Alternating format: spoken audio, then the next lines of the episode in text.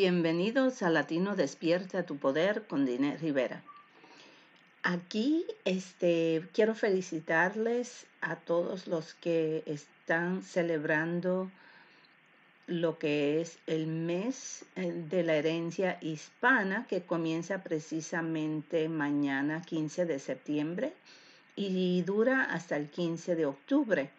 Así que también estaremos en nuestras ah, redes sociales, en nuestros programas, podcasts, este, y otros posts estaremos hablando de temas de nuestra cultura y también compartiendo cosas interesantes. Quizás este, hasta le comparta alguna receta de Puerto Rico que encuentro que les gusta mucho a la comunidad que no es necesariamente hispana.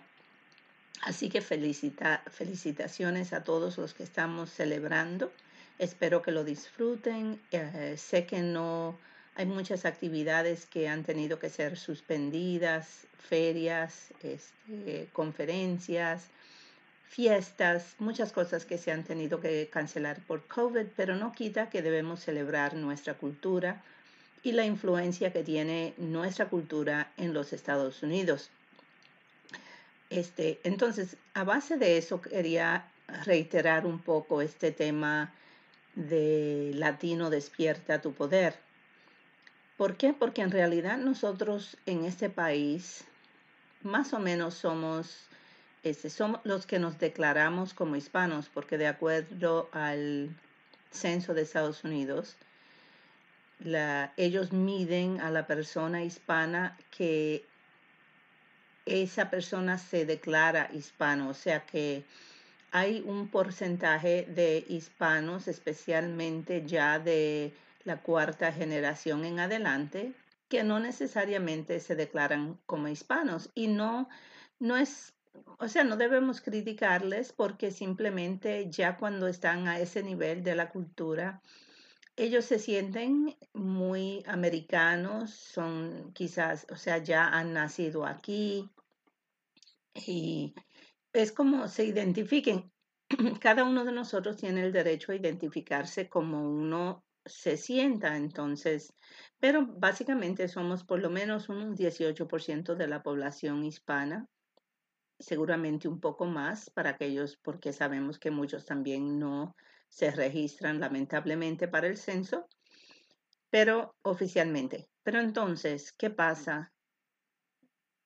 Que a pesar de ser 18% de la población, no aparecemos como líderes que este, que seamos ejemplos, modelos para otros latinos, otros hispanos, para que sirvan en posiciones de liderazgo donde realmente pueden, puedan impactar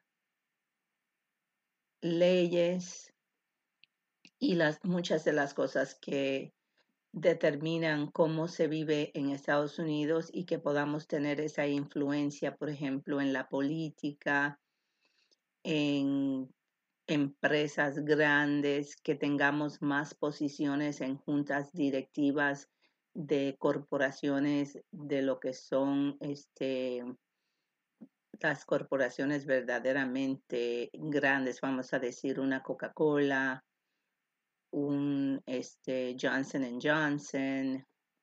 Eh, no tenemos, muchas veces no estamos presentes en esas posiciones y lo mismo sucede a nivel estatal, federal. Necesitamos más hispanos que representen a nuestras comunidades en posiciones donde verdaderamente puedan tener influencia. Entonces, ¿por qué no estamos ahí? Es un debate en el que yo no voy a entrar porque no quiero crear controversia aquí en este programa pero hay quienes dicen que no estamos, o sea, hay muchas razones y, válidas de que no nos dan a veces la oportunidad de servir.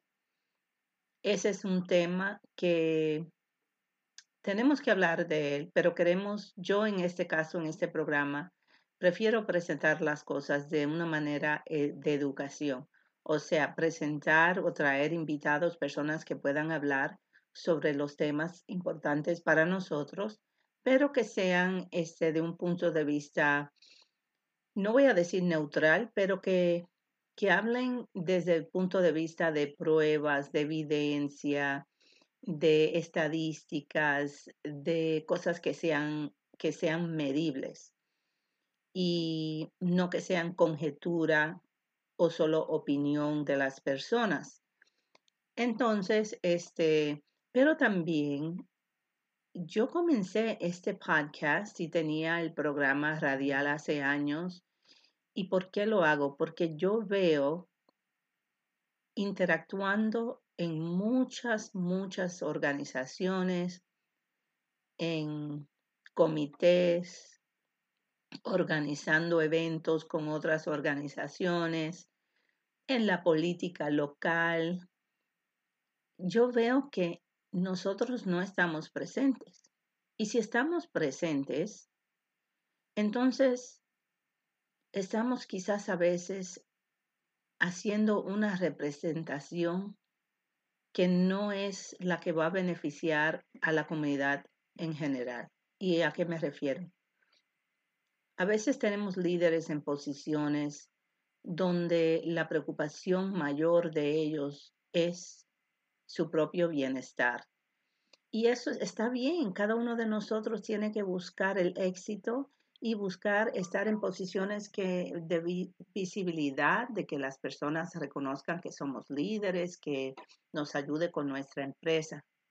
Pero si estamos en una posición de liderazgo, si somos un líder, por ejemplo, en una Cámara de Comercio hispana, si somos líderes en la política, si somos líderes, estamos en una junta directiva, en lo que sea, debemos hacer una buena representación de nuestra cultura y de nuestra comunidad para poder ir elevando y subiendo a nuestra comunidad cada día.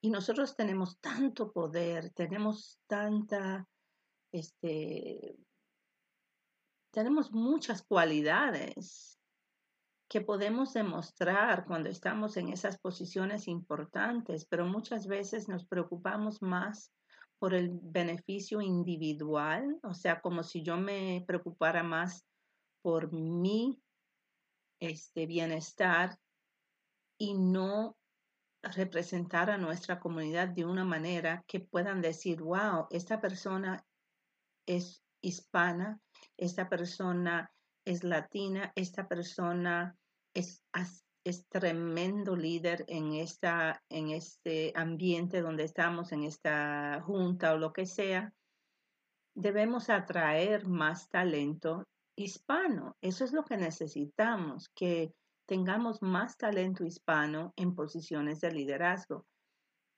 Recuerdo hace años cuando este, salió un, un reportaje del Pew Hispanic Research Center y tenía el mensaje que tenía el reportaje, el título era que la posición nacional del líder hispano estaba abierta y creo que lo he mencionado anteriormente. Eso a mí fue lo que me movió. Hoy día me sigue inspirando porque eh, el reportaje lo que, lo que quería traer a nuestra atención es que habían entrevistado a cientos de personas y nadie podía identificar un líder hispano. Y eso a mí me, no solamente me conmovió, pero me dio hasta un poco de rabia, porque yo digo, pero ¿cómo es posible?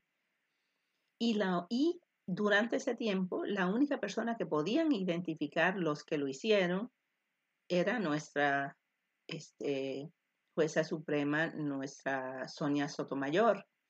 Y era porque en ese, en ese tiempo, cuando hicieron ese reportaje, estaba ella en lo que era este, públicamente, se estaba presentando todo lo que tenía que ver con la instalación o la posible instalación de ella como jueza a la Corte Suprema. Y este, para mí eso fue increíble. Y yo digo, entonces, ¿qué pasa? Habemos muchos líderes en, en la comunidad hispana, claro que sí, pero a veces nosotros mismos no hacemos las cosas para promovernos, para que nos conozcas, para que sepan nuestro talento. Pero por el otro lado, hay muchas personas que sí están en posiciones de visibilidad, que han hecho mucho para darse a conocer ellos mismos, pero no hacen nada para elevarse como líderes. Están en una posición de liderazgo, pero no son ejemplos de liderazgo. Y es una gran diferencia porque uno está en una posición de liderazgo. Vamos a decir que uno está en una posición de gerencia en una empresa, no sé, una empresa como Walmart, Target, una de esas empresas. O que uno tenga su propio negocio. Uno está en esa posición y a uno lo están mirando como ejemplo, lo querramos o no. Entonces, muchas veces en esas posiciones son, hay personas que son las primeras en tratar a los demás empleados que son hispanos como si fueran menos o como que se quieren separar de ellos o que no hacen nada cuando alguien, cuando está pasando algo en esa empresa y hay una injusticia contra un grupo que incluye a los hispanos, no quieren decir nada, no toman una posición de liderazgo y no ayudan a resolver el problema porque el temor a perder nuestro empleo o nuestra posición de liderazgo. Y yo entiendo todo eso, yo sé que uno tiene que preocuparse por el bienestar de uno, pero siempre hay manera de ayudar a crear la conciencia en otras personas, en una conversación durante el almuerzo, en una conversación, en una reunión. Uno puede ir educando a los demás para que podamos superar muchas de sus creencias, ayudarles a entender nuestra cultura, porque hay muchos, este, no sé decir en español al momento, biases, o sea que prejuicios, ¿no? Y eso nosotros también tenemos prejuicios de, de, otras culturas o de las personas en Estados Unidos, que, que cómo es el americano. O sea, no podemos negar que tenemos, todos tenemos algún prejuicio. El problema es cuando el prejuicio ya es este, en general, miramos a todo el mundo de una cultura o de un grupo de una manera, eso, eso ya es, va más allá de lo, de lo que es el, el ser humano y cómo nos comportamos. Pero tenemos que, que ser conscientes de que cuando estamos en una posición de visibilidad, una posición de liderazgo, sea en el empleo, sea este, en un voluntariado, donde estemos en un banco, una posición de gerencia, hasta una posición de cajero. A nosotros nos están viendo y nos están mirando y nos están juzgando. Y también tenemos que mirar cómo nos comportamos para servir de ejemplo, para que sirvamos de modelo para los que vienen detrás de nosotros, los más jóvenes, los que están a nuestro alrededor y para aquellos que no conocen nuestra cultura. Así que los quiero dejar con eso. Este, eh, tenemos una hermosa cultura.